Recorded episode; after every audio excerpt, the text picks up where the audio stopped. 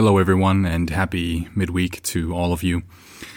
I'm releasing the second ancient Greek study here in the podcast as a way of saying thank you to members and supporters at buymeacoffee.com forward slash ID podcast. I hope to be releasing future ancient Greek studies uh, attached to the uh, upcoming Tuesday shows, akin to the first one, which is, I think, attached to the end of episode 122. Without further delay, here is the second ancient Greek study, and I hope you're all doing well. God bless.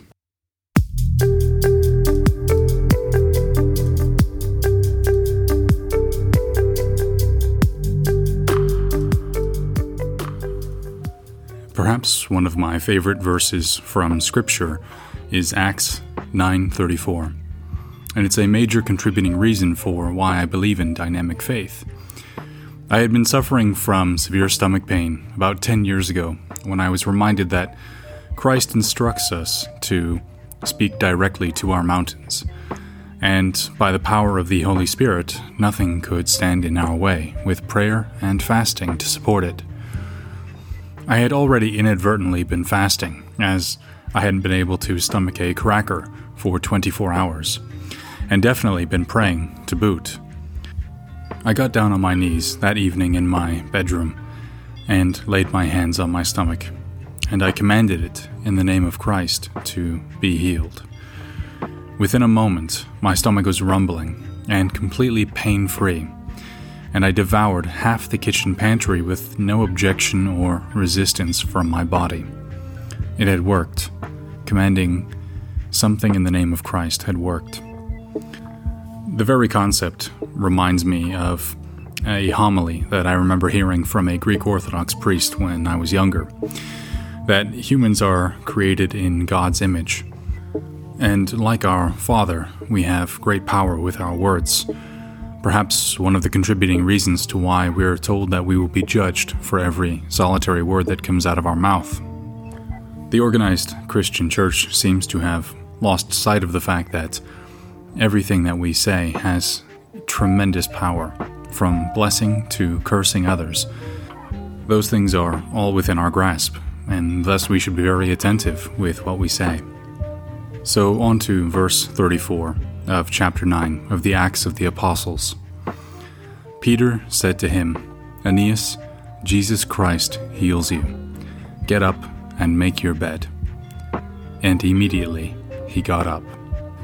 It seems that Peter knew, either by instinct or some impulse given to him, that Christ would cure this man, and therefore said these words, not as a prayer, as some render them, May Jesus Christ heal thee, but rather as a direct declaration of faith over the man, as Christ asked us to say unto the mountains, Be removed, and not necessarily pray for them.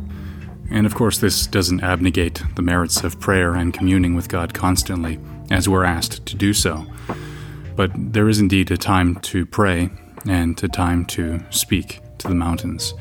The part of this verse that I want to focus on specifically is Jesus Christ heals you. In Greek, it's ite se Isus Christos. Ite is heals. Se is an ancient translation of you, although it doesn't work that way anymore in modern Greek. Christos is Christ, and Isus is Jesus, as I'm sure you guessed. The word for heal, ite, is the same word that's used in Matthew 8 8, where the centurion asks the Lord to heal his servant, and by faith his servant is completely healed. It's also the same word used in Matthew 13:15. The verse goes, "For the heart of this people has become dull; with their ears they scarcely hear, and they have closed their eyes; otherwise they would see with their eyes, hear with their ears, and understand with their heart and return, and I would heal them." The very concept evokes complete bodily healing, as we see in the scripture, something which Christ is more than capable of if you would receive him. The word Jesus is obviously not Christ's name. Jesus' name in English comes from the Latin Isus, which is a transliteration of the Greek Isus, which is a translation of the Aramaic name Yeshua, which comes from the Hebrew Yehoshua or Joshua. The name comes from the Hebrew verb yasha, which means he saves, and the proper name Yah, which is short for the name Yahweh. Put together, Jesus' name in its original language means Yahweh saves, or Yahweh is salvation. Christos is also not his literal name, but more a title. In Greek, it means anointed one, the Messiah, the Christ, a perfect title fitting for our Lord. So altogether, the verse reads, Ite se Isus Christos. It literally translates to heals you, Jesus Christ. But we know it the other way around in English. Jesus Christ heals you. Ite se Isus Christos.